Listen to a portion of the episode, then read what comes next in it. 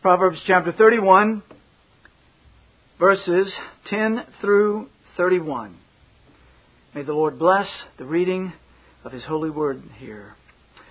Who can find a virtuous woman? For her price is far above rubies. The heart of her husband doth safely trust in her, so that he shall have no need of spoil. She will do him good and not evil all the days of her life. She seeketh wool and flax, and worketh willingly with her hands. She is like the merchant's ships. She bringeth her food from afar.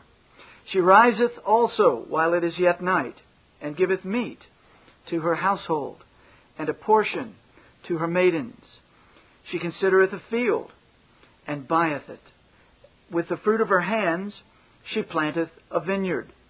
She girdeth her loins with strength, and strengtheneth her arms. She perceiveth that her merchandise is good. Her candle goeth not out by night. She layeth her hands to the spindle, and her hands hold the distaff. She stretcheth out her hand to the poor. Yea, she reacheth forth her hands to the needy. She is not afraid of the snow for her household, for all her household are clothed with scarlet. She maketh herself coverings of tapestry. Her clothing is silk and purple. Her husband is known in the gates when he sitteth among the elders of the land. She maketh fine linen and selleth it, and delivereth girdles unto the merchant. Strength and honor are her clothing, and she shall rejoice in time to come. She openeth her mouth with wisdom, and in her tongue is the law of kindness. She looketh well to the ways of her household, and eateth not the bread of idleness. Her children arise up and call her blessed, her husband also, and he praiseth her. Many daughters have done virtuously, but thou excellest them all. Favor is deceitful, and beauty is vain. But a woman that feareth the Lord, she shall be praised. Give her of the fruit of her hands and let her own works praise her in the gates. Amen.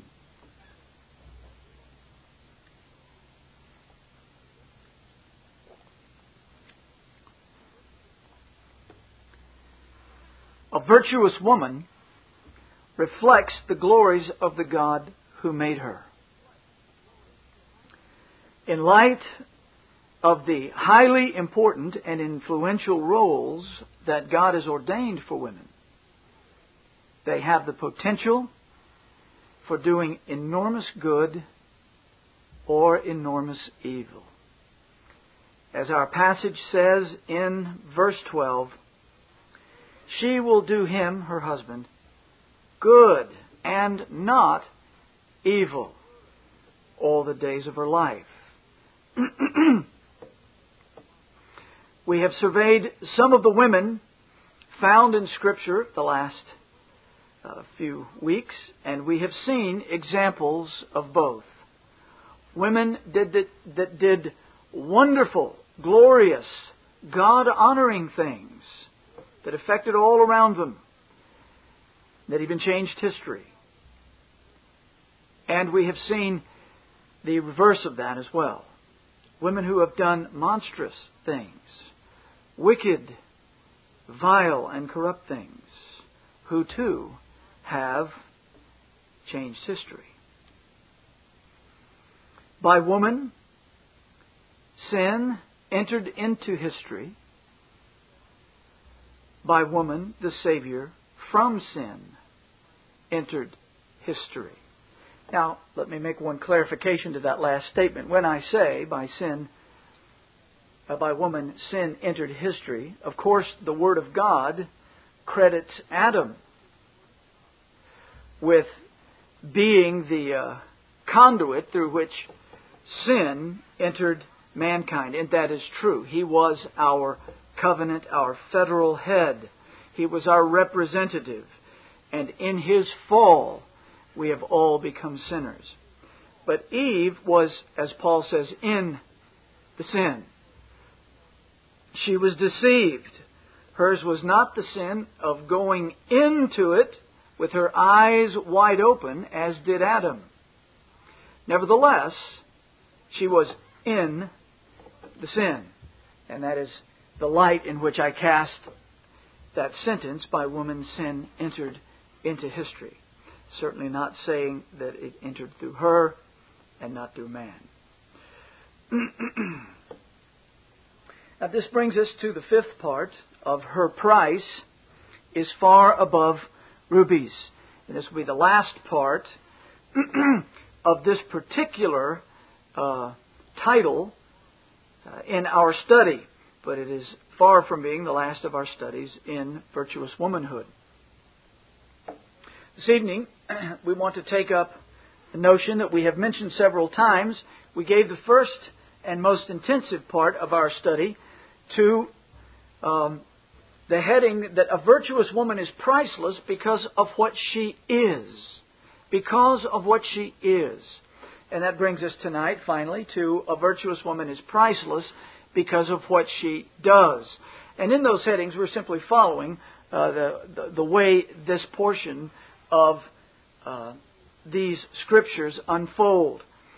We see a virtuous woman, and this speaks of what she is. This speaks of her character. And then, beginning in verse uh, 12, uh, for quite a number of verses, we see all the things that she does.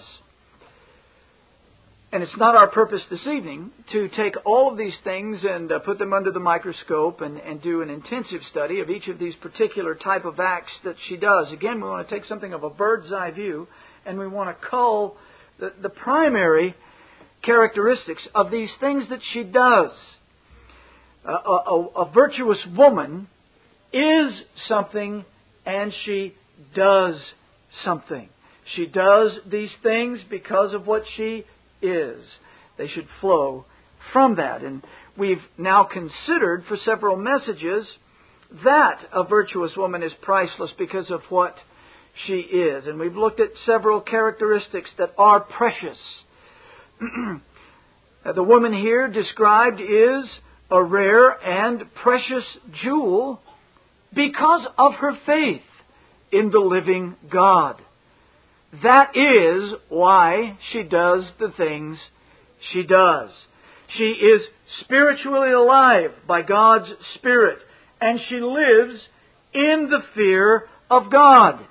Therefore, her life bears fruit, and it is said here before us.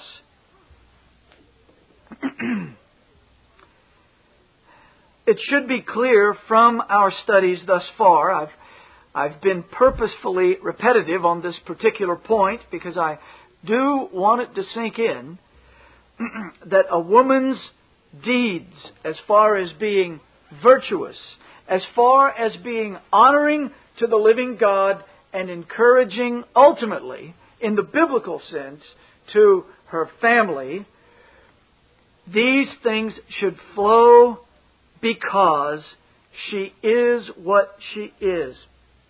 She lives from the inside out. She does not become excellent by doing good things. She shows the excellence, strength, and nobility that God has wrought in her by His Spirit and His holy Word.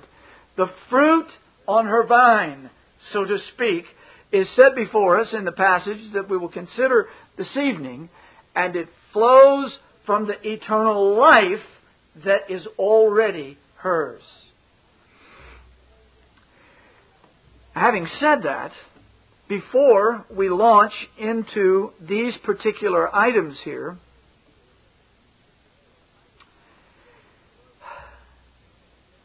before we survey the activities in, in which she so industriously engages, we should once again remind ourselves of the warning issued when we began this study. Some of you were not with us when we did, and uh, for that reason, and the fact that I think all of us need to be reminded of this, uh, it is important to review a warning, and that is this. This passage can be, and unfortunately often is, abused, both by men and women. And we don't want to be abusers of the Word of God. First of all, this passage can be abused by men. Husbands, don't use this passage to beat your wife with or to discourage her. Don't make her despise the very Word of God because you abuse her with it. And it happens. This is womanhood that can only be accomplished by faith in Christ, the light of God's Word, the power of the Holy Spirit, and fervent prayer. Encourage and guide your wives to these principles by your Christ like headship and love. This isn't, it, it is an absolutely perfect rule, and to take it and to, and to jam it up against her crookedness every day, demanding that she conform, is not the way God deals with us. He does call us to conform, absolutely. But every one of us knows that if the Lord were to brutally hold forth before us His Word, whipping us into submission day by day, we would not find it a joy to serve Him. And your wives will not find it a joy to be under your headship if the Word of God becomes a whip with which to flog them into submission rather than a blessed standard by which she desires to conform and you help her in that desire.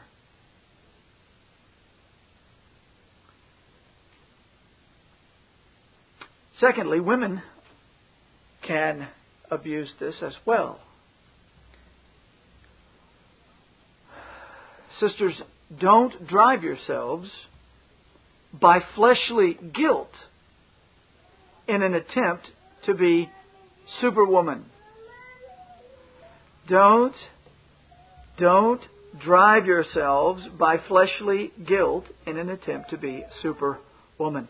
Women with perfectionist tendencies or who have extremely tender consciences easily fall prey to this error. At the same time, some women see this lofty ideal and conclude that there's no point in attempting to emulate a standard so high. Both of those are very serious errors.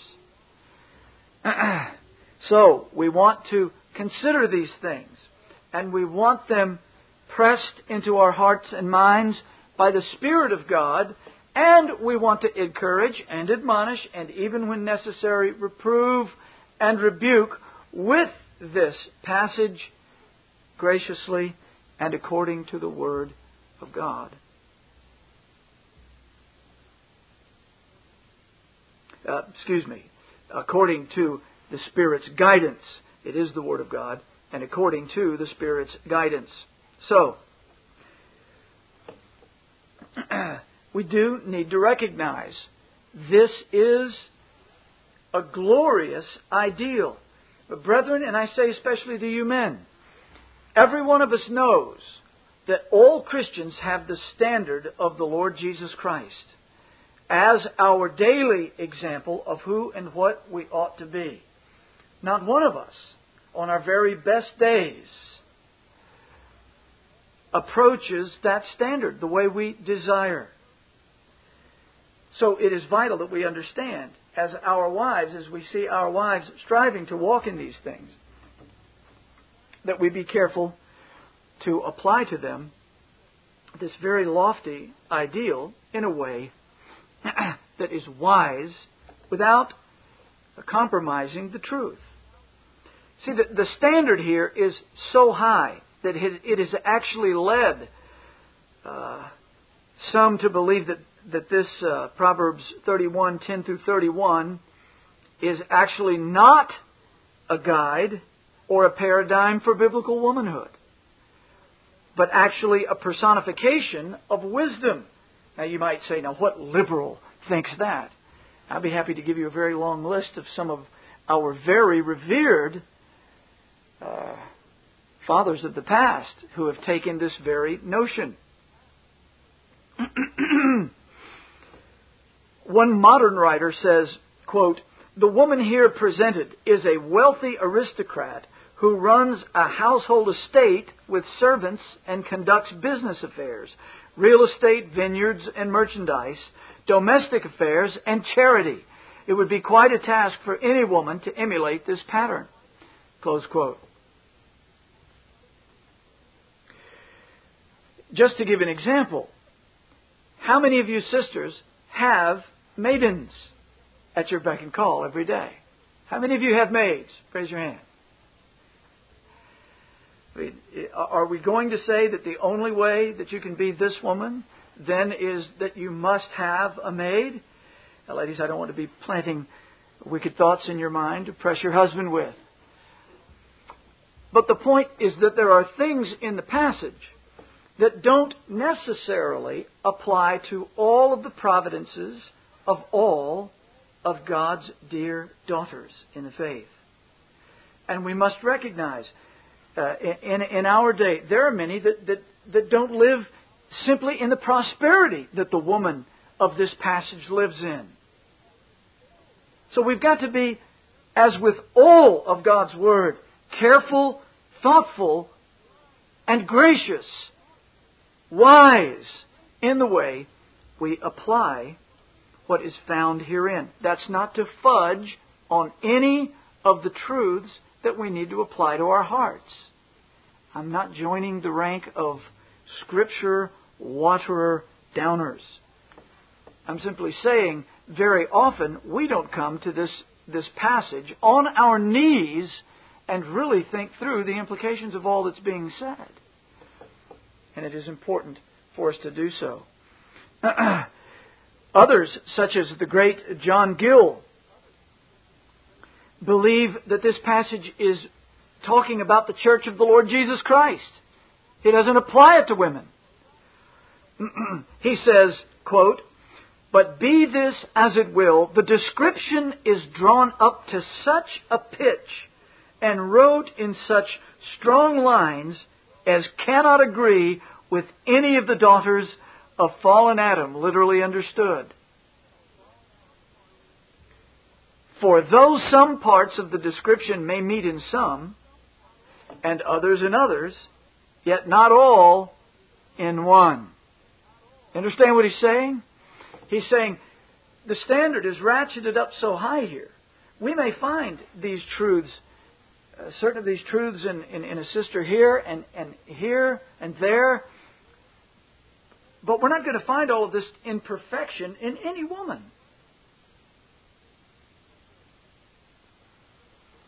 After, and, and Brethren Gill is no liberal. After spending much time in meditating on these things, he says, Wherefore the mystical and spiritual sense of the whole must be sought after. he says, We can't look. We can't look to literal women in this thing. We have to look to the church of Jesus Christ.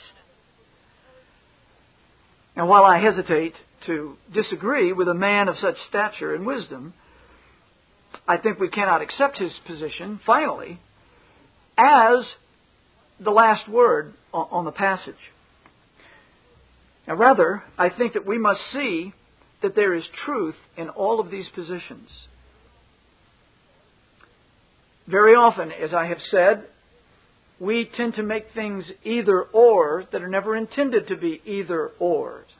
They are both and.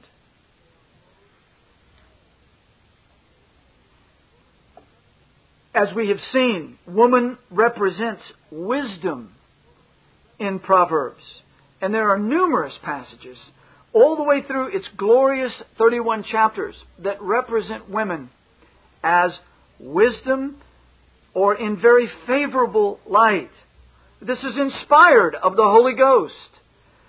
And there's no question, as we have pointed to in an earlier message, that here the woman is unquestionably a personification of wisdom. Everything that she does here drips with holy wisdom. But we don't want to stop there.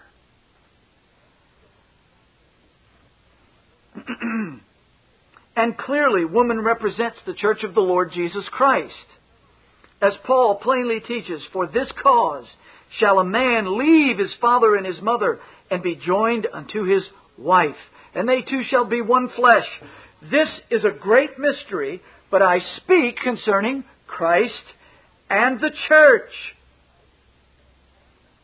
Once again, inspired of the Holy Spirit, woman, a bride, is held forth as the, the, the symbol of the glorious bride of Jesus Christ. Now, what woman, in and of herself, what regenerate woman can perfectly personify the finally perfected church of the Lord Jesus Christ? No one on earth. But there's no question that woman symbolizes the church of Jesus Christ. And Gill, if you if you read his thoughts on it, is quite ingenious and uh, and filled with wonderful, wonderful truths about the the the, the church uh, in this particular passage. Uh, it's amazing how he sees the ordinances of Christ and all of these things done, and the compassion and the charity and the mercy of the Lord Jesus in his people.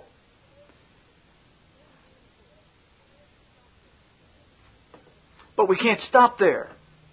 We can't stop there. Probably the safest approach is to recognize that the woman set before us reflects all of the things said about wisdom in Proverbs. First, because she is a woman born of God's Spirit and filled with His wisdom. Christ dwells in women such as these by the power of His Spirit and bears the fruit of wisdom portrayed before us here. And if this is true, spiritualizing this passage as the church seems obvious.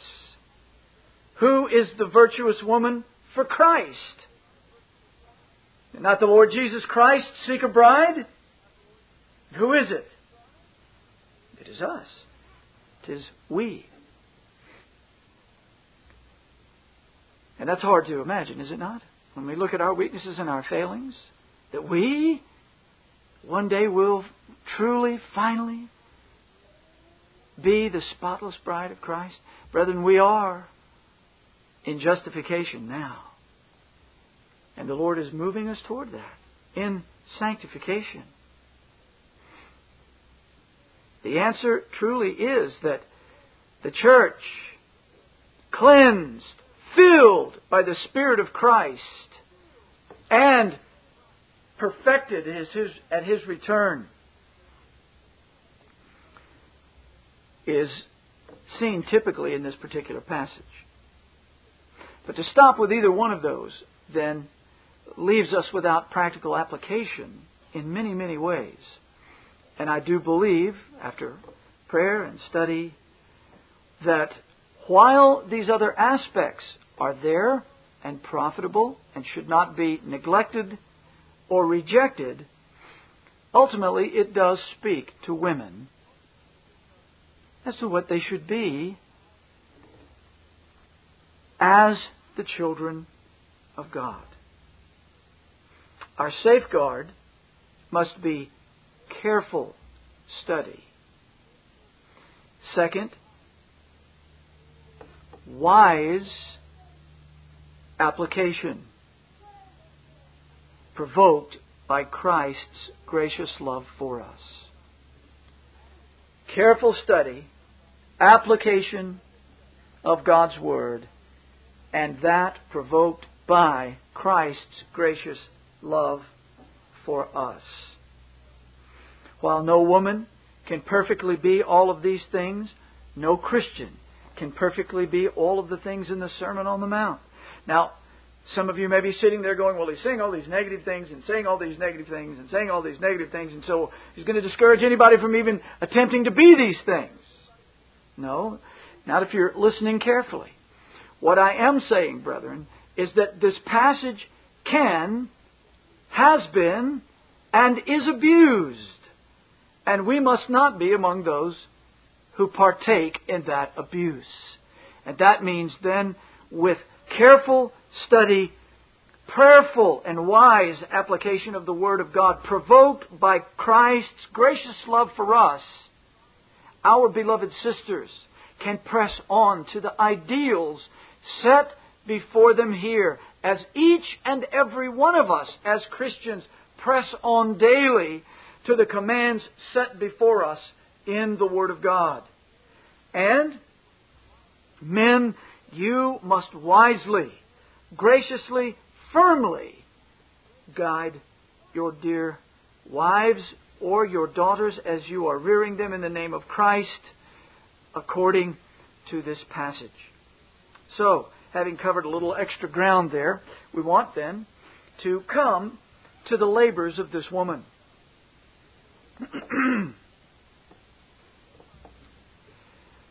we begin by looking at the, the variety of her labors. The variety of her labors. Clearly, as we read this passage, we see a household that requires supervision. This is the domain in which a virtuous woman is to exercise the authority the Lord has delegated her as her husband's help. And she does have authority. Paul says, quote, in 1 Timothy 5:14, I will therefore that the younger women marry, bear children, guide the house. Guide the house. Give none occasion to the adversary to speak reproachfully. One of the ways that they are not to give the adversary any ground by which to reproach the truth of the Lord Jesus Christ is in their guiding the house. Now, does this mean in the place of the husband? Of course not. Does it mean being equal, so to speak, with the husband? Well, it depends on how you mean that. Do we all stand equally before the Word of God? Well, of course. The Word of God is to be applied equally to all of us. Are we equal? No, men and women are not the same thing, and they don't have the same roles.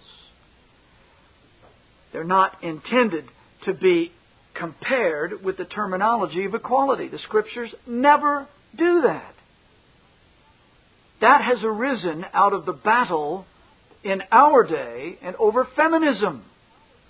Unfortunately, so much of the church has, has caved in or entirely bought feministic thinking that it has begun to speak in a way that's utterly unbiblical the whole t- and the whole time doing that, spouting out Bible verses.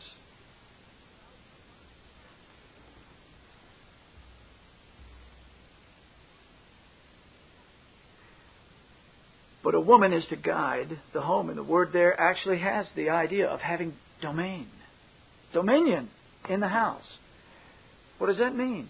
That means, along with her husband, she has a role given to her by the living God. And we see it played out all through the Proverbs, where we have children being admonished to obey not only the guidance of their fathers, but the commands of their mothers. What commands are those? Those are the commands of the living God and the things she rears them with that come from the Word of God. She has a place of authority in administering God's Word in her home. And she has a domain over which she has been given a guidance. When the father is out in the field or doing whatever labors God gives him to do, who's at home watching your 13 children? Who's overseeing them? Who is guiding them? Who is giving them the discipline that they need? Who is informing them of what God says and what they should be doing? It is your beloved wife.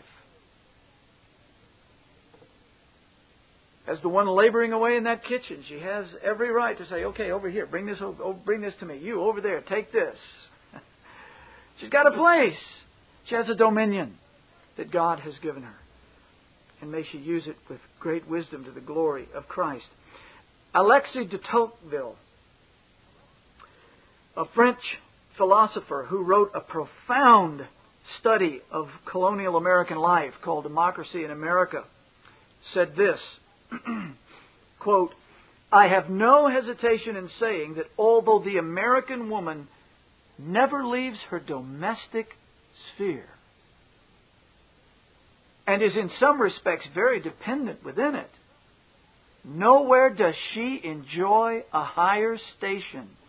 And if anyone asks me what I think the chief cause of the extraordinary prosperity and growing power of this nation, I should answer that it is due to the superiority of their women. Close quote. That's an extraordinary quote. Brethren, that's an amazing observation. But stop and think of the troubles that we're facing in our nation now. Why have we come to this place?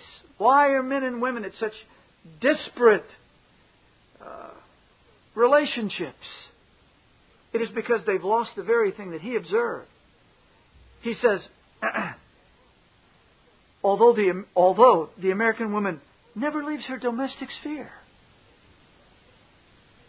What's he, what's he telling us? That in that day,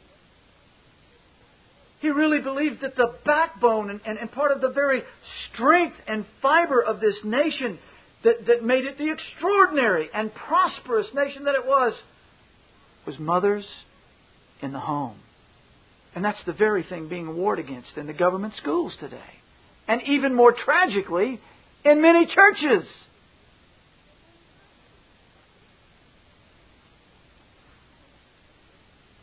I mean, some of the biggest names right now in evangelicalism are urging and encouraging and blessing our young women to go off into war. This is reprehensible. They have a domain, and it's not on the battlefield as such. And what made our nation great in the eyes of one French philosopher was the fact that there were women who labored in their domestic roles. Satan has been warring against that role, and now so called, I, I can't, uh, professing, professing believers attack this notion fiercely. It is unbelievable.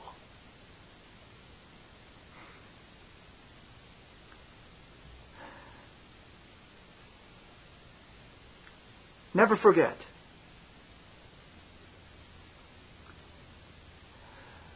Paul says, Marry, bear children, guide the house. I will never forget the impact a statement my father made had on me. he, he and I were talking about a, a governor's race in Louisiana. And it was one of the early races, one of the first times that we had a woman running for governor. And there were, as usual, numerous candidates in Louisiana. And I said to my dad, Well, who, who are you going to vote for? He said, Well, thinking about voting for that woman. And knowing my dad as I did, this was something of a, a shocking statement. My father did not hold Christian principles. But he had never held that, that, that women ought to be in, in public office the way they are now. And I said, well, why, why, why that? Why, why do you think uh, you ought to vote for her? He said, well, most women know how to run a house. And most men don't know anything about it. And I'd rather have someone in office that knows how to handle the money and knows how to guide the house. I thought those were stunning words. First of all, because of its uh, utter shame for men, but the fact that he had sat and, after being a man's man for years, said, if we're going to have someone running the state, we ought to have someone who knows how to handle it. Most of the men I know don't know how.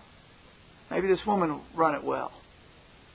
Now, what are we pointing to? Is are we, you know, just want to get into political issues tonight, or our opinions of these things? No. The point is that God has given women a domain. Why is it that they would be capable of of, of running a state? because God has given them extraordinary gifts for the home.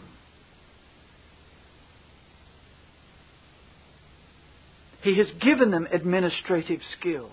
He has given them wisdom. He has given them ability to think and to organize. And we see this laid out in wisdom before us in the very verses of God's Word here. So let's plunge into them. Beginning in verse 13, it says, She seeketh wool and flax, and worketh willingly with her hands. Now, what I want to do is I want to go through uh, a number of verses, and I want you to take note of the verbs. Let's look at the verbs about this woman. And there in verse 13, she seeketh, and she worketh, and she worketh. All right? And number 14 says she is like a merchant ship. She bringeth she bringeth her food from afar. Verse 15 She riseth also while it is yet night, and giveth meat to her household, and a portion to her maidens. Verse 16 She considereth a field, and buyeth it. With the fruit of her hands she planted, or planteth a vineyard. She girdeth her loins with strength and strengtheneth her arms. She perceiveth that her merchandise is good, her candle goeth not out by night. She layeth her hands to the spindle, and her hands hold the distaff. She stretcheth out her hand to the poor, and she reacheth forth her hands to the needy. She's not afraid of the snow for her household, for all her household are clothed with scarlet. Now, there isn't a verb directly applicable to her uh, as far as an action verb there, but it says she's not afraid. Why isn't she afraid? Well, her household is clothed. How is it that they got clothed? And of course, it is by her action. They are clothed by her action. she maketh herself coverings of tapestry. Her clothing is silk and purple. Her husband is known in the gates when he sitteth among the elders of the land. She, verse 24, she maketh fine linen and selleth it, and delivereth girdles unto the merchant. Strength and honor are her clothing, and she shall rejoice in time to come. Now, finally, uh, verse uh, 20 uh, and 27 says, She openeth, she openeth her mouth with wisdom. Verse 27, she looketh well to the ways of her household and eateth not the bread of idleness. Now, the first thing to notice is that the vast majority of these verbs are action verbs. They're action. She is a woman of holy activity. She is a woman of industry. She's not just sitting around with her with her feet up, eating bonbons and watching the soaps.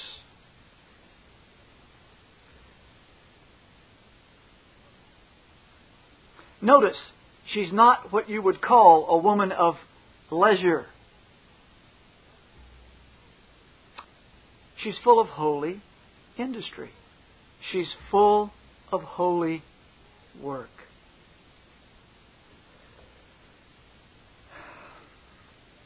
In verse 13, it says, when she seeks, that uh, this, this word means to seek with care.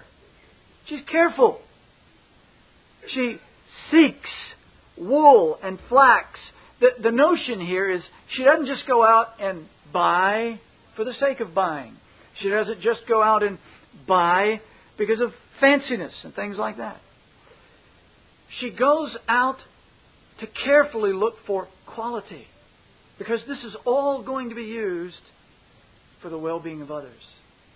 Attached to this verb is, is the idea, uh, as we read through the context, that she seeks with care because she is a woman of, of care and compassion. This is holy activity and industry. The word work there in verse 13 uh, means and uh, has the uh, adverb willingly. She's a willing worker. She doesn't have to be forced into it with guilt or uh, or pressure. She willingly works. She wants to work. Her heart drives her to work. She works willingly with her hands. She is like the merchant's ships. She bringeth her food from afar. This is a wonderful picture here. She, she goes to great lengths to provide her household with what it needs. She goes to find food for her home. And it is clear that she is carefully seeking the right kind of food. She's not simply looking for filler for their stomachs, but that which is good for them. I suppose if, if we really wanted to draw out the illustration with, with a, a modern picture, since you and I don't wait for merchant ships to come in nowadays, we might say uh, she's not unlike uh, the Walmart 18 wheelers. They're always on the road bringing the stuff. Right? Isn't that what they do? All day, all night. Uh, when, when we were coming back after the hurricane, it, it utterly worked its uh, unbelievable destruction through our area. Uh, as we were coming back, uh, two days after the uh, the storm, uh, Myra and I were struck by how many Walmart trucks passed us on the way down. They were doing everything they could to get stuff down here, and uh, and to have the stuff there available for people. And this is the idea. She, she is constantly, this isn't something she does just once in a while. She's always about bringing in this food, this sustenance, what her family needs. She's like those merchant ships. That's a little more romantic than the 18 wheeler, no doubt. But uh, the idea is still the same. she riseth also while it is yet night and giveth meat to her household. She is compassionate. She works, she seeks, she rises.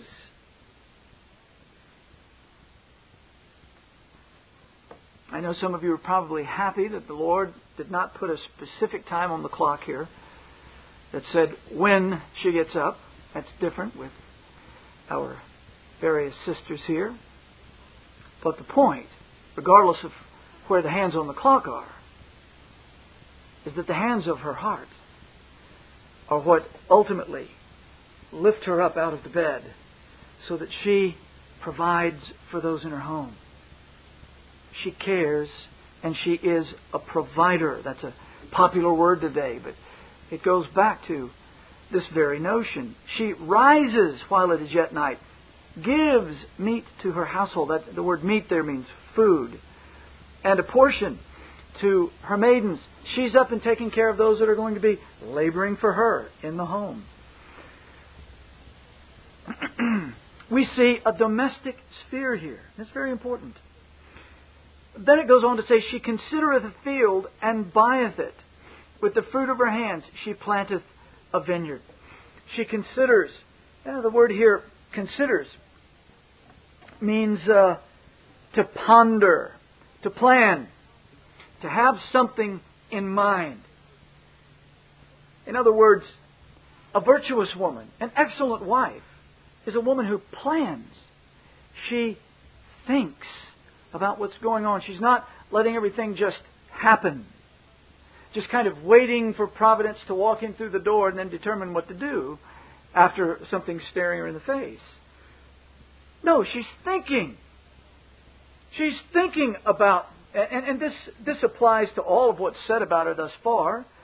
Quite obviously, you don't go seeking wool and flax unless you've been educated about wool and flax. She knows something about the market.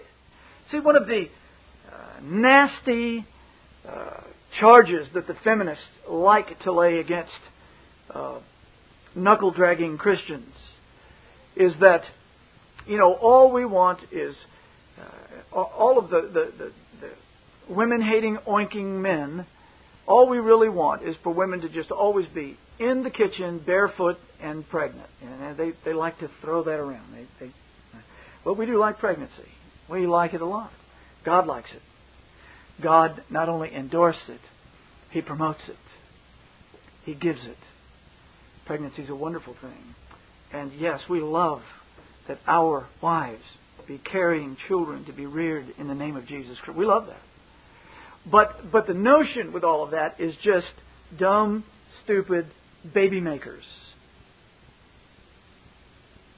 And that's the furthest thing from this this passage. That is the furthest thing from this passage. This is a woman who thinks. This is a woman who is well educated. She is not only educated in domestic things, as we're going to see in the, in the weeks ahead, that this woman is educated in in industry. She's educated in uh, finance. She understands finance. She understands commercial things. She's into realty in here.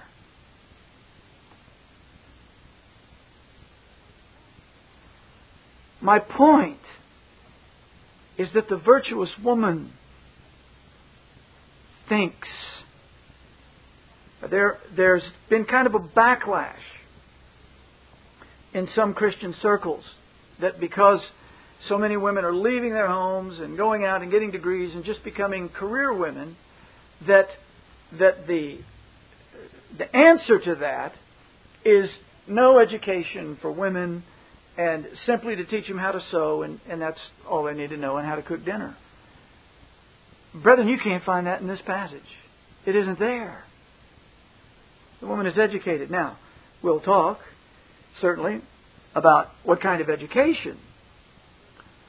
Uh, we're not necessarily, I'm not promoting by that that, uh, you know, that the world is in need of 50,000 more women marine biologists. Not what I'm saying. But what I'm saying is that, that the woman, in harmony with her gift, gifts and with the role that God has given her, is gloriously brought to use her mind, to be educated in things that she needs to know, to bring her gifts to a razor's edge and to be able to use them well. There's no profit in ignorant women.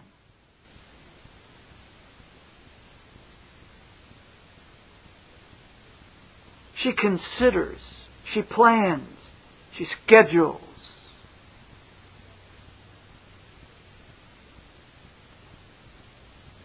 and she buys that field. She's shrewd. She understands business. This doesn't drop on you out of a tree. She understands some things here. It is likely she has heard and watched her father, brothers, from others, has learned many things. But she considers, she buys, and with the fruit of her hands, she plants a vineyard. The fruit of her hands is the money, the proceeds she makes from her real estate deal. She buys the property. Well, quite obviously, she has to be involved here in a transaction. She knows how to deal with people. She buys it, the fruit of her hands, she plants a vineyard. And that's also, this isn't just a lovely picture of, oh, she made some nice grapes. Vineyards were money making businesses.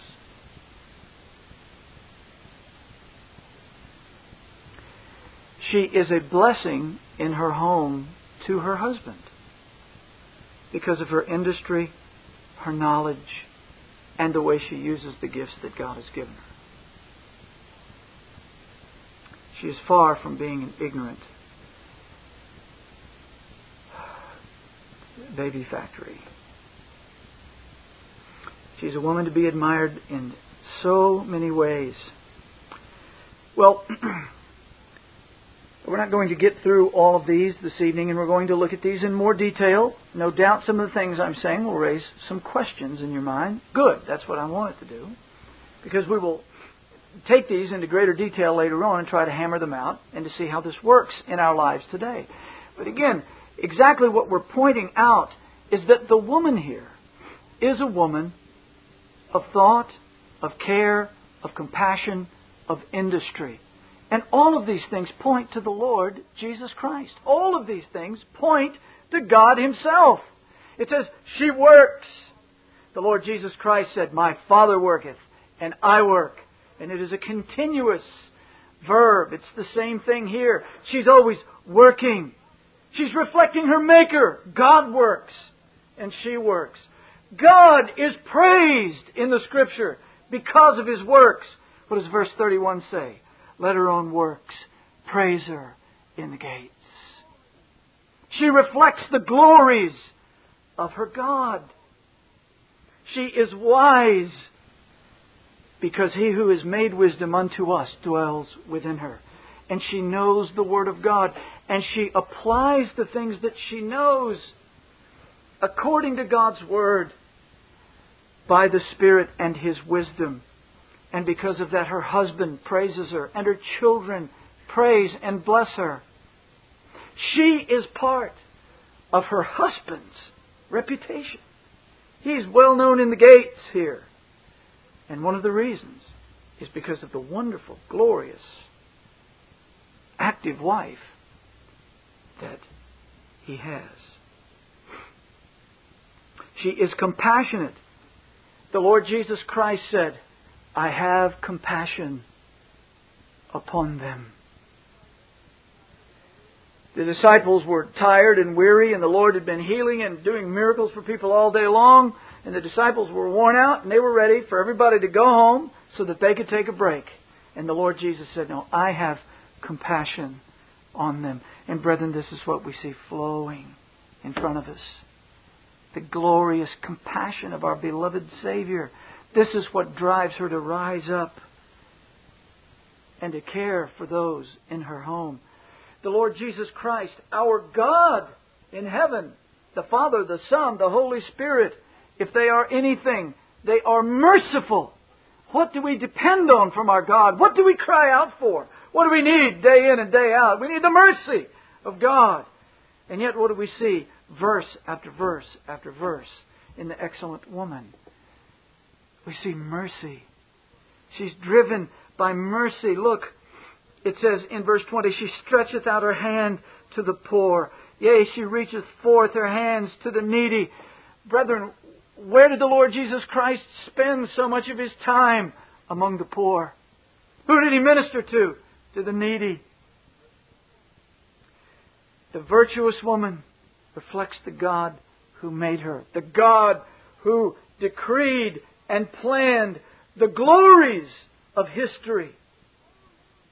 Is reflected in the fact that she's a woman who plans and schedules and works things out.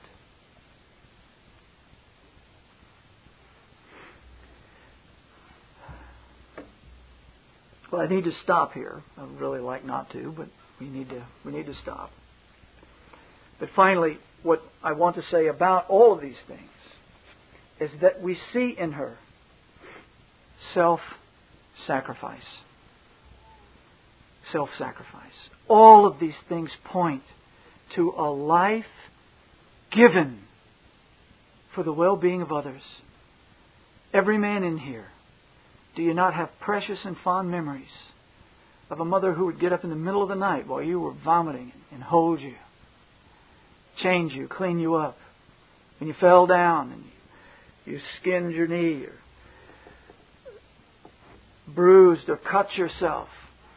Whose self sacrifice? Who gave herself that you would be encouraged, healed, cleaned up? Who poured in the balm? Was it not a woman who was self sacrificing? A mother, the Blessed One, grandmother. Brother, do we not see Christ? Christ gave of himself for his people. And with every action that we see here, we're not to be simply caught up in the cleverness and the wisdom and the education. What should grip us is that here, set before us, are the glories of our Redeemer, flowing in a life who's been given a realm, a domain, and who is actively pursuing it as she ought. The Lord Jesus Christ came and did exactly what the Father gave him to do. He had a role, and he did it. And because of that, we have a Savior. And the whole world has profited. Do we not see the same type of course, in a smaller form coming through the filter of sinful flesh. But do we not see in a virtuous woman the same thing? When she walks where the Father has commanded her, and when she does and gives of herself as our Lord, do we not see great good all around? Remember, de Tocqueville said, I do not hesitate to say that that nation, that great nation, its prosperity, is because of the superiority of its women. And ultimately, my friend, lying at the heart of that, because in their domain, which was a biblical Christian domain, doesn't mean all the women were Christians, doesn't mean all of them had any love for the Lord, but the worldview, that Western idea, is biblical down to its very core. May the Lord Jesus Christ be exalted in the women that pursue after him. Let's pray.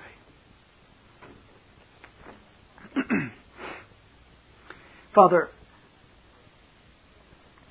we have before us so many things to consider. What a very rich passage we have. But Lord, if one of us in this room, one man in this room, has had a faithful mother,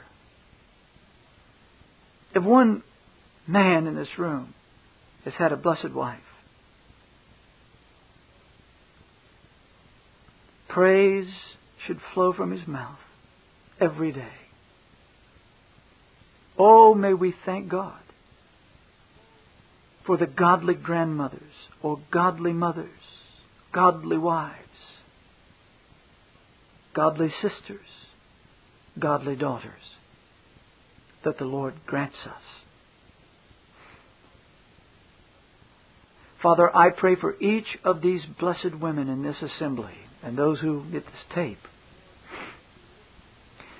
Lord, as they look at the lofty ideals contained in this passage. Oh, Father, may their hearts not be discouraged. May they not be vaunted up with pride. Lord, may they see a humble and blessed Savior manifested in humble, blessed women. Father, I pray that you would encourage and strengthen all of these dear sisters, that you would grant them strength, honor, dignity, and all that is set before us here.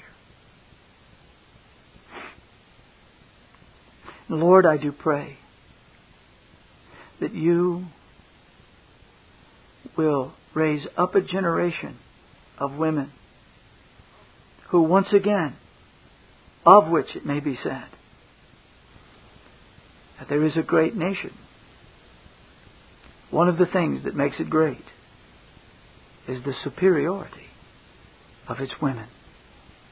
Those who walk with Jesus Christ. And we pray it in thy holy name. Amen. This Reformation audio track is a production of Still Waters Revival Books. SWRB makes thousands of classic Reformation resources available, free and for sale, in audio, video, and printed formats. Our many free resources, as well as our complete mail order catalog, containing thousands of classic and contemporary Puritan and Reform books, tapes, and videos at great discounts, is on the web at www.swrb.com. We can also be reached by email at swrb at swrb.com, by phone at 780 450 3730, by fax at 780 468 1096, or by mail at 4710 37A Avenue, Edmonton, that's E D M O N T O N, Alberta, abbreviated capital A, capital B, Canada, T6L3T5. You may also request a free printed catalog. And remember that John Calvin, in defending the Reformation's regulative principle of worship, or what is sometimes called the scriptural law of worship, commenting on the words of God, which I commanded them not, neither came into my heart, from his commentary on Jeremiah 7:31, writes, God here cuts off from men every occasion for making evasions, since he condemns by this one phrase, I have not commanded them, whatever the Jews devised. There is then no other argument needed to condemn superstitions than that they are not commanded by God. For when men allow themselves to worship God according to their own fancies, and attend not to his commands, they pervert true religion. And if this principle is adopted by the papists, all those fictitious modes of worship in which they absurdly exercise themselves would fall to the ground. It is indeed a horrible thing for the papists to seek to discharge their duties towards God by performing their own superstitions. There is an immense number of them, as it is well known, and as it manifestly appears. Were they to admit this principle, that we cannot rightly worship God except by obeying His word, they would be delivered from their deep abyss of error.